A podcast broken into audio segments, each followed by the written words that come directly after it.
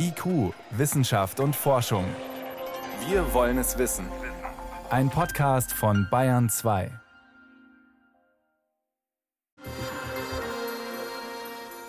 Ende August, da sollte sie eigentlich das erste Mal starten. Die neu entwickelte Schwerlastrakete der sogenannten Artemis 1 Mission. Geplant ein Testflug ohne Passagiere, aber doch mit dem Ziel, zum Mond zu fliegen und ihn zwei, dreimal zu umkreisen. Mit großen Erwartungen wurde dieser Testflug angekündigt, ein echtes Prestigeprojekt. Aber die Rakete ist immer noch nicht abgehoben. Immer wieder sind neue Fehler aufgetaucht. Immer wieder wurde der Start verschoben. Heute, in diesen Stunden, findet jetzt noch einmal ein Test statt. Dann, sagt die NASA, soll die Rakete nächste Woche am Dienstag endlich starten. Zähe Sache, die mein Kollege Stefan Geier seit Wochen genau beobachtet. Stefan, was ist denn da los? Warum klappt das nicht? Also es gibt mehrere Probleme. Ja. Bei diesem Start Ende August und auch dann bei einem weiteren Startversuch ähm, hat es Wasserstofflecks gegeben. Jedes Mal ein anderes Leck, ähm, an einmal einem Füllstutzen, einmal an einem Ventil. Da hat es offenbar einen winzigen Schaden gegeben, ja nur Bruchteile eines Millimeters groß, aber eben ausreichend, um zu sagen, nee, das ist uns zu gefährlich, da kommt zu viel Wasserstoff raus.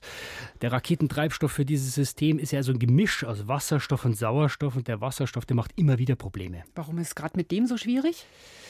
Also sie hat einen großen Vorteil, muss man ja auch sagen. Es steckt extrem viel Energie drin. Und wenn ich so ein Riesending da hochschieben will, dann brauche ich viel Power. Aber die Atome, die einzelnen, die sind winzig klein. Ja? Und deswegen brauche ich eben eine sehr, sehr gute Isolierung in diesem Wasserstofftank. Weil wenn da was austritt, dann ist klar, dann ist es zu gefährlich. Mhm. Und dieser Wasserstoff, der wird flüssig getankt. Das heißt, der muss extrem kalt sein. Minus 250 Grad. Erst dann wird er flüssig. Jetzt ist der sehr sehr, sehr, sehr kalt und auch dann wird natürlich auch alles andere herum sehr kalt und schrumpft. Die Rohre, Rohre, Schläuche, Ventile kennt man, wenn irgendwas kalt wird, dann zieht sich so ein bisschen zusammen und dann entstehen eben solche Risse und da können eben Atome rauskommen. Diese Lecks, die hat es auch bei den Space Shuttles früher immer wieder gegeben. Die Ingenieure sagen, mit Wasserstoff umgehen, das ist genauso schwierig wie mit dem amerikanischen Kongress. Die bestimmen ja über das Budget der NASA. Hm, also Wasserstoff, der macht immer Probleme, hier jetzt auch. Was noch? Beim ersten Start hat es dann noch Probleme mit einem Temperatursensor gegeben. Da wusste man nicht, hat jetzt ein Triebwerk die falsche Temperatur.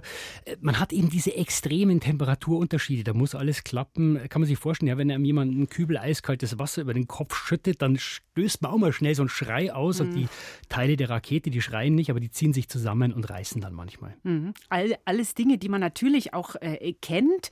Äh, wie ist denn das? Blamiert sich die NASA gerade, dass sie das nicht in den Griff kriegt. Sie hat gesagt, wir bauen die größte Rakete und fliegen zum Mond und jetzt sagen sie es dauernd wieder ab. Ja und nein. Also auf der einen Seite klar, ja, die haben viel Erfahrung mit Raketen, auch mit solchen Antrieben, mit dem Wasserstoffantrieb von den Space Shuttles zum Beispiel, könnte man schon sagen, das müsst ihr doch eigentlich vorher im Griff haben. Auf der anderen Seite würde ich sagen, nein, weil diese Rakete, die ist komplett neu entwickelt, neu konstruiert worden. Da ist schon normal, dass es Probleme gibt und jeder, der schon mal so einen Raketenstart anschauen wollte, der weiß, der kann immer abgesagt werden. Ja, da gibt es Wetterprobleme, Technikprobleme, vieles mehr. Das muss man natürlich dazu sagen, das ist jetzt auch ein unbemannter Test. Da sitzt noch niemand drin, aber beim nächsten Mal sollen Menschen oben in dieser Spitze in der kleinen Kapsel sitzen und dann ist schon ganz gut, wenn man vorher wirklich sicher weiß, wie man diese Höllenmaschine da sicher auf Kurs bringt. Und warum bauen Sie nicht eine Rakete, die keinen Wasserstoff braucht?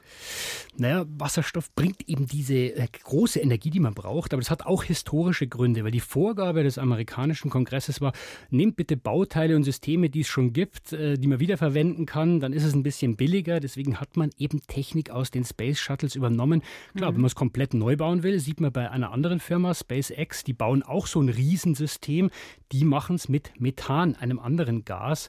Damit wollen sie dann auch zum Mond fliegen und irgendwann zum Mars. Der Methan hat viele Vorteile.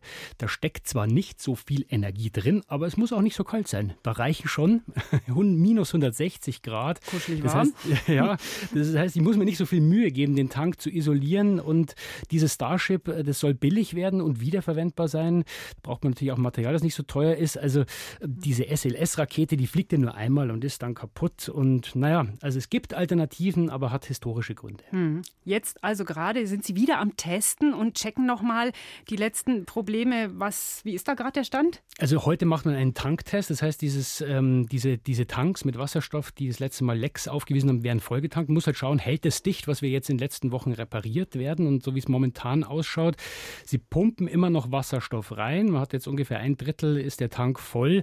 Es hat aber tatsächlich schon wieder Probleme gegeben. Wieder ein Leck. Das sieht auch ähnlich aus wie beim ersten Mal. Und die Ingenieure haben dann den Strom an flüssigem Wasserstoff ein bisschen verlangsamt, bis ein bisschen aufzuwärmen. Die Hoffnung, dann dehnt sich das Material aus, könnte das Leck schließen. Noch läuft der Test. Ähm, man wird sehen, was rauskommt. Hm, wenn Sie es hinkriegen, dann kann es abheben nächste Woche? Also es gibt noch eine andere Hürde. Das ist das sogenannte Flight Termination System da, man muss sagen, so eine Rakete das ist ja eine riesige Bombe. Ja. Der Unterschied ist nur, ich mache eine sehr gezielte Explosion in eine Richtung, dann kann ich diese Bombe hochschieben. Es kann aber trotzdem was schief gehen und jetzt soll ja dieses Ding niemand auf den Kopf fallen und deswegen braucht jede Rakete so ein System, das die sofort zerstören kann. Und das ist aber immer nur für eine bestimmte Zeit genehmigt vom Militär. Diese Genehmigung ist jetzt eigentlich abgelaufen. Jetzt muss man entscheiden, verlängern wir das nochmal oder muss die Rakete zurück in die Garage? Also da sind doch noch ein paar Hürden da. Dein Tipp, wann fliegt sie? Man muss jetzt wirklich abwarten, wie die NASA dieses schon wieder aufgetretene Leck vor ungefähr eineinhalb Stunden bewertet. Wenn Sie sagen, das kriegen wir in den Griff, wenn ich sowas wieder auftritt, dann machen wir ein bisschen langsamer, dann pumpt man ein bisschen langsamer rein, dann wärmt sich wieder auf, dann passt Dann kann ich es mir vorstellen, dann muss eben noch diese Genehmigung dazu kommen mhm. nächste Woche. Ansonsten muss sie zurück in die Garage und dann würde ich sagen, ja, dann wird es auf jeden Fall Ende Oktober. Das ist jetzt Spekulation von mir. Ich würde sagen, die NASA ist eher vorsichtig. Es dauert noch. Okay, schauen wir mal. Der Testflug zum Mond, die NASA bastelt immer noch. Das waren Hintergründe von Stefan Geier.